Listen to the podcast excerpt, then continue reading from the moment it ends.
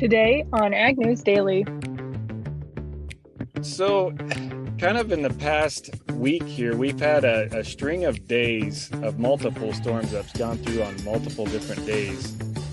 And some were worse and some were, you know, not so bad, but a lot of our farm has got hit to some degree with hail. And Good morning, ladies and gentlemen, and welcome to another episode of the Ag News Daily Podcast. Delaney Howell joining you today from Cheyenne, Wyoming, alongside my co-host Tanner Winterhoff. Tanner, how are you doing today?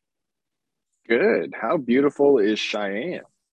It is pretty beautiful. I flew into Denver this morning and drove about an hour and a half north to Cheyenne, so it's a nice change of scenery from Iowa. I bet it is. Well, I'm glad that you could jump on so we can share some really good news today. I got a lot of things all over the board, but first headline I wanted to hit on is U.S. crude oil inventories unexpectedly rose last week, said the Energy Information Administration. Uh, crude oil inventories rose by 2.025 million barrels against the expectations of a drop and gasoline inventories, however, though, fell by just shy of a million barrels against the expectations of starting to rebuild. But Delaney, that news comes right alongside the ethanol update for the week. Ethanol weekly output dropped in the last seven days, still remains above the 1 million barrel per day mark for the third consecutive week. But when you look at stockpiles, those are still continuing to jump. So, quite interesting, Delaney, that we have ethanol production down, but the stockpiles are increasing. So, clearly, that shows a little bit of a slight slow in demand. Yeah, I'm guessing people are not going to be as apt to drive places or do as much for vacation this year with the high gas prices we're seeing, Tanner. Yeah, I would agree. It's certainly been a conversation uh, with customers here at the bank. Well, Tanner, I have a little bit of news all over the place as well. But going on today in Des Moines, Iowa, is the annual World Pork Expo. Super sorry I'm going to miss it this year since I'll be traveling. But a lot of news has come to light, interesting things, including the National Pork Producers Council's rebranding efforts. Tanner, I don't know if you've seen this on the news or on Twitter, is where I first saw it, but NPPC has new branding, which is red, white, and blue, and was designed to reinforce NPPC's mission to be the unified global voice for the US pork industry.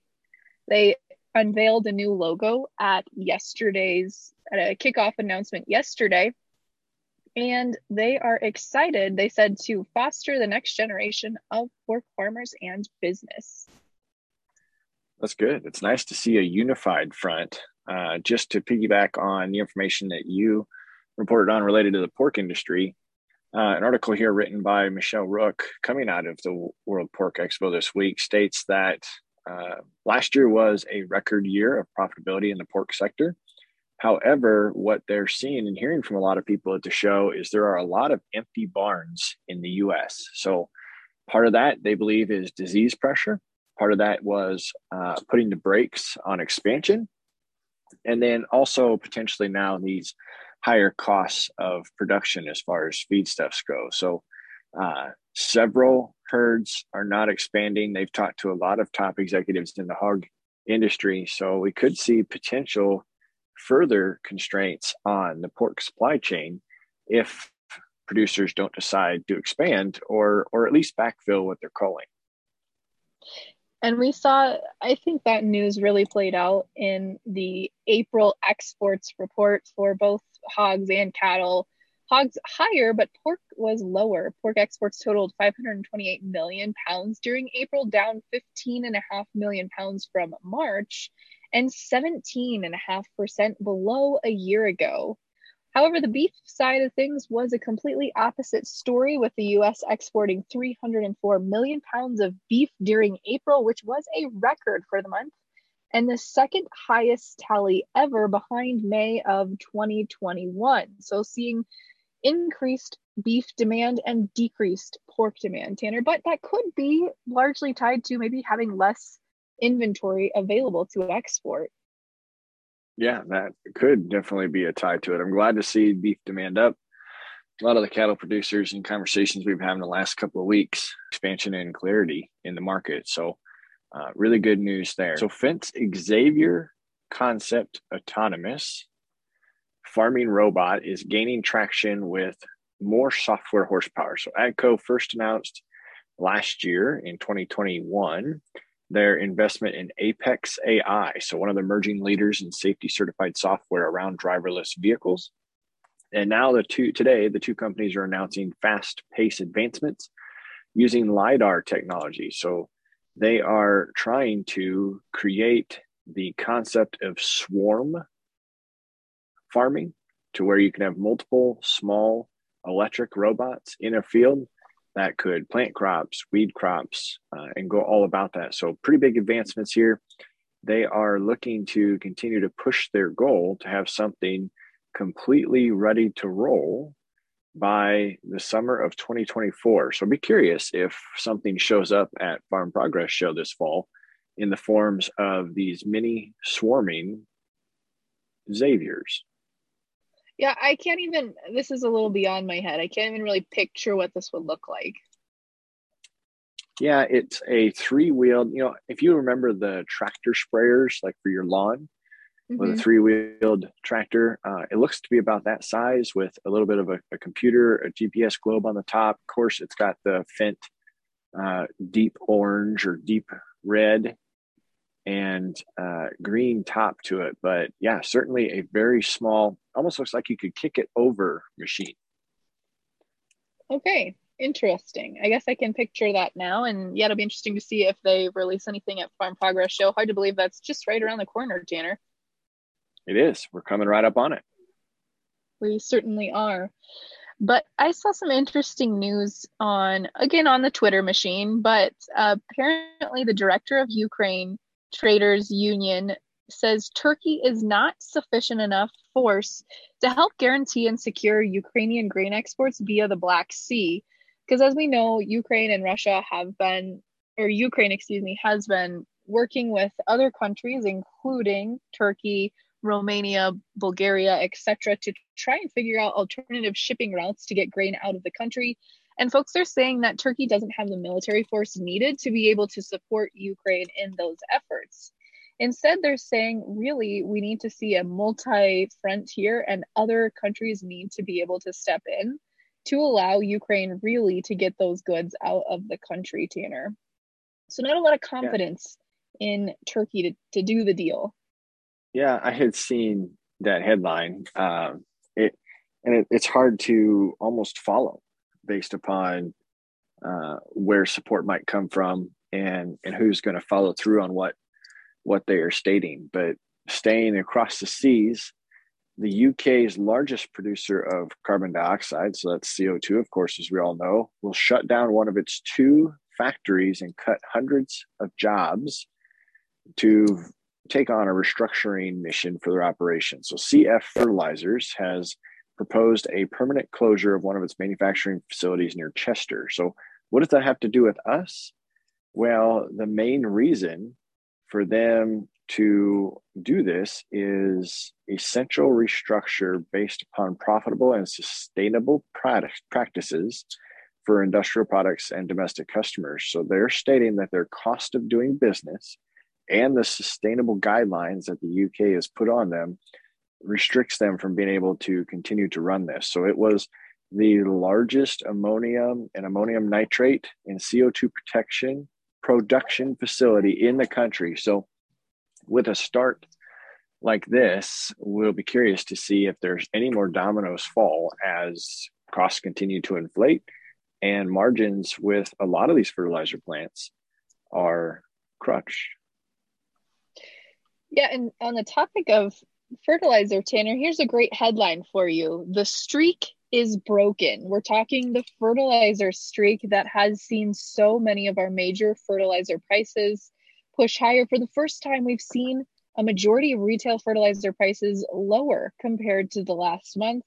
According to prices tracked by DTN for the last week of May 2022, this is the first time since the end of November that most fertilizers are trending lower and too soon to tell, but maybe uh, the demise of the fertilizer rally. Yeah, it'd be nice to get some fertilizer prices tempered. And we know that we reported on a couple of articles around the US wanting to secure fertilizer imports for our producers next year. So it'd be nice if we can uh, do as close as we can to guaranteeing supply and having it at reduced costs so everybody can benefit. Absolutely. The last piece I've got, Delaney, is coming out of Canada. So they have launched their credit system for greenhouse gas offsets. So a major part of its plan to cut their carbon emissions, starting with a set of rules stipulating on how projects can generate tradable credits by capturing gas from landfills. So they're starting with landfills as their number one project.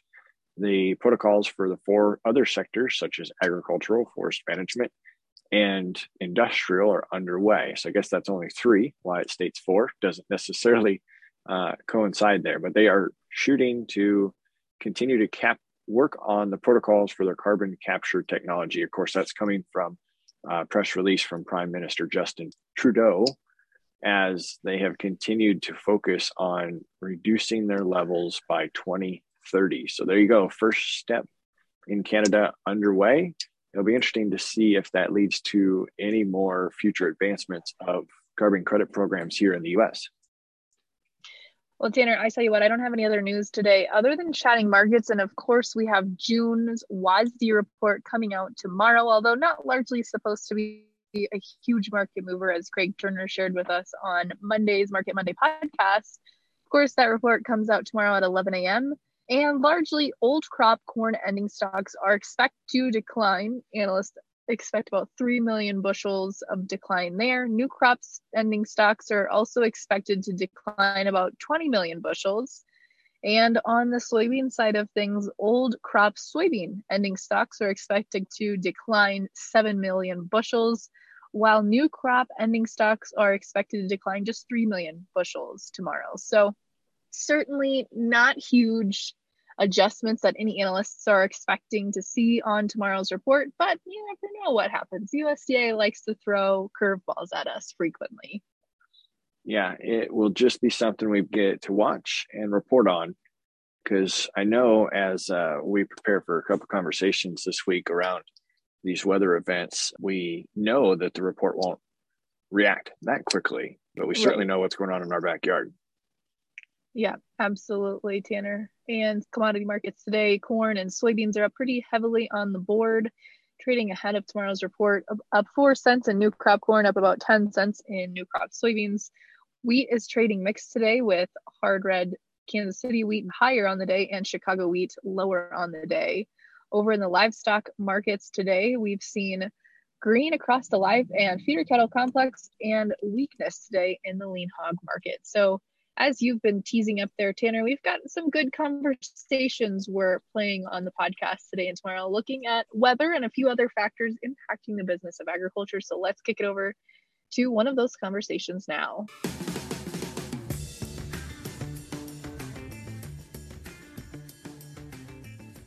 Hey, listeners, on to one of our another great conversations. We are welcoming uh, Rob O'Neill of O'Neill Family Farms Partnership to our podcast today. It's our pleasure to have him join us. How you doing, Rob?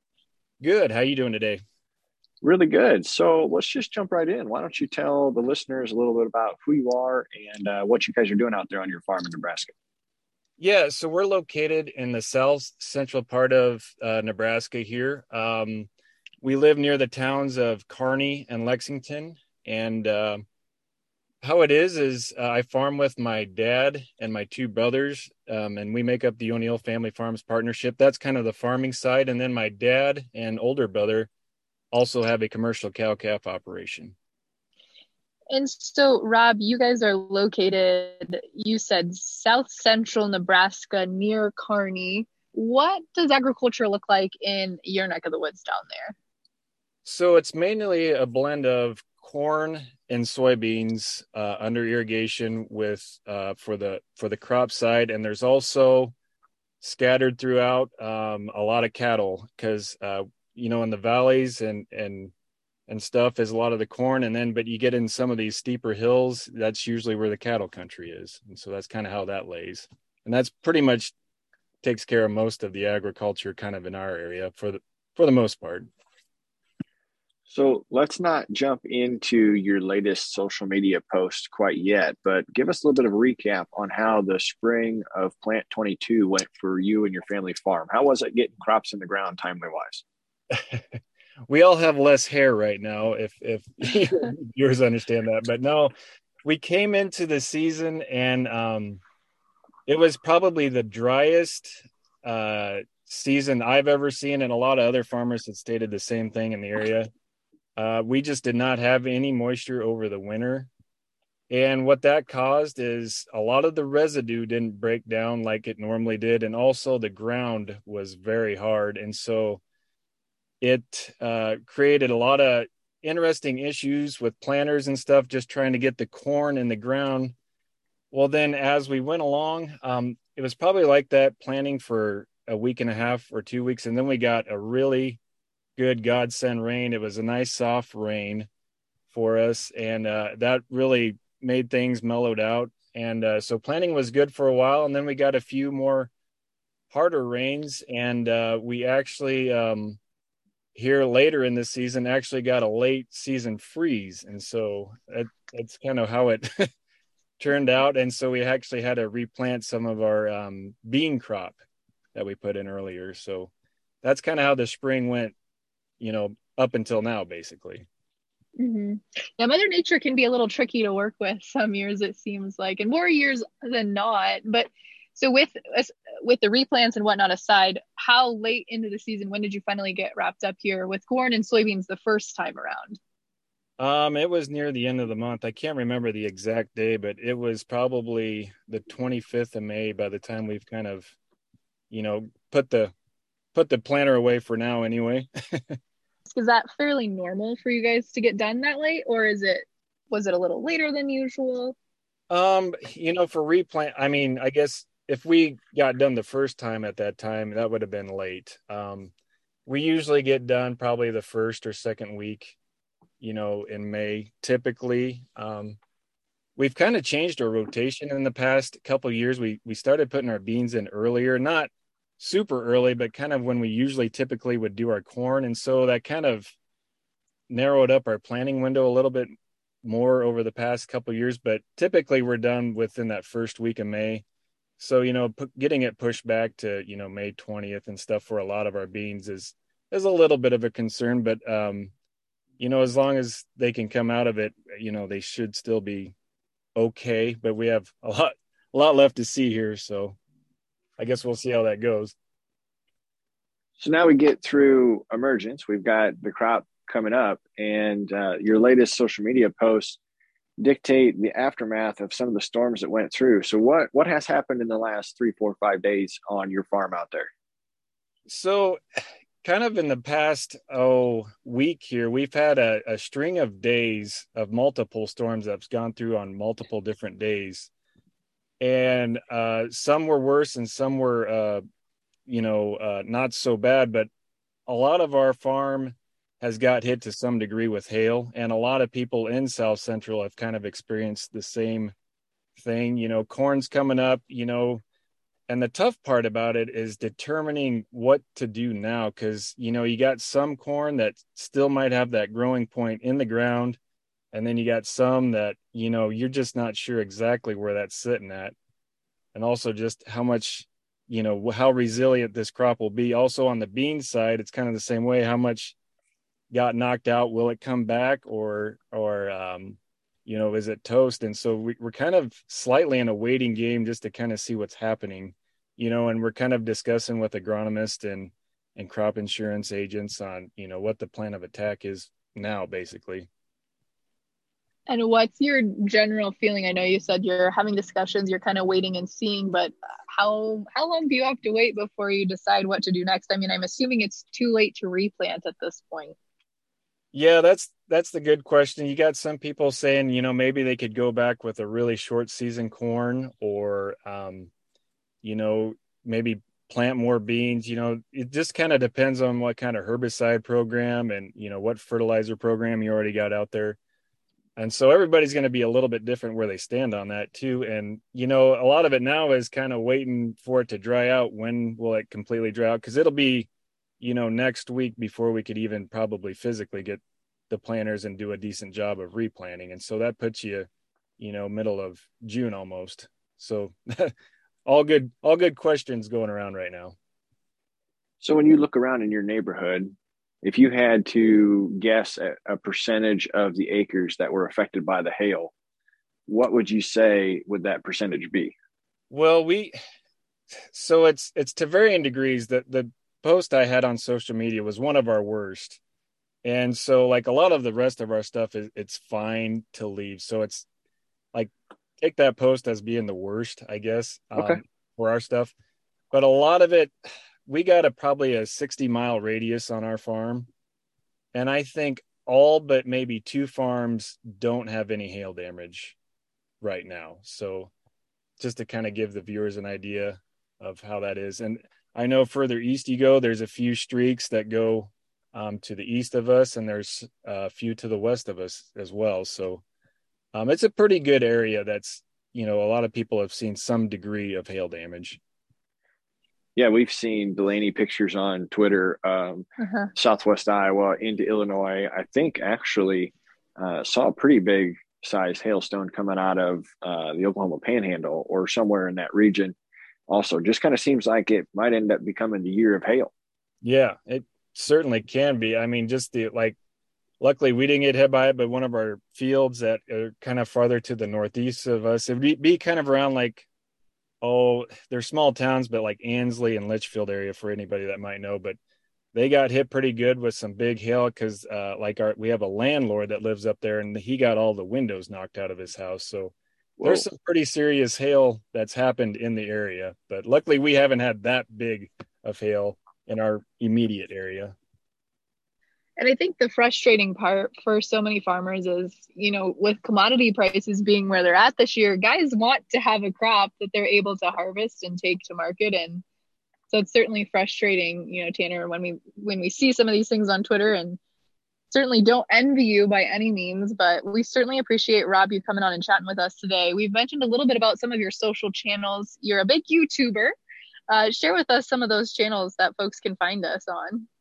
Yeah, so three years ago, I, I started a YouTube channel just to kind of, um, you know, get a look across, you know, Nebraska, kind of what we do in the irrigation stuff. And so that's on O'Neill Family Farms on YouTube. And then I'm also on uh, Instagram at O'Neill Family Farms. And also I post a few times on Twitter, and that's uh, at Rob O'Neill 24. So that's kind of where you can find me. Well, folks, be sure to follow along with Rob on social media. See how this year's crop turns out for him, what those next steps look like.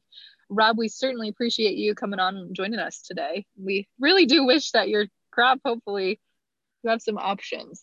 Well, I really appreciate it, and I appreciate you guys having me for sure.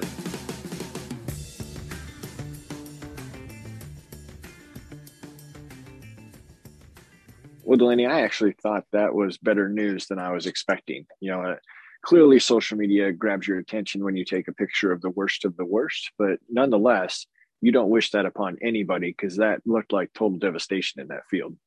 Yeah, and it's just so early in the season. You know, there's the question mark will the crop be able to bounce back from this or not? Yeah, and it's not cheap to go in and replant either. That's the other side of it is I know I've had family do some considerations there. Not only are you worried about the cost of seed, sometimes that can be offset, but now we've got labor costs high and fuel costs high. So there's a lot of factors that go into that replant equation. Yes, there certainly are, certainly are, Tanner. But we'll be continuing good discussions like this as we continue to see new headlines hit the news. Going to be having a great conversation tomorrow. I won't give too much away, but folks, you do want to stay tuned for that one. You also want to follow along with us on social media at Ag News Daily on Facebook, Twitter, and Instagram. Tanner, with that, should we let the people go? Let's let the people go.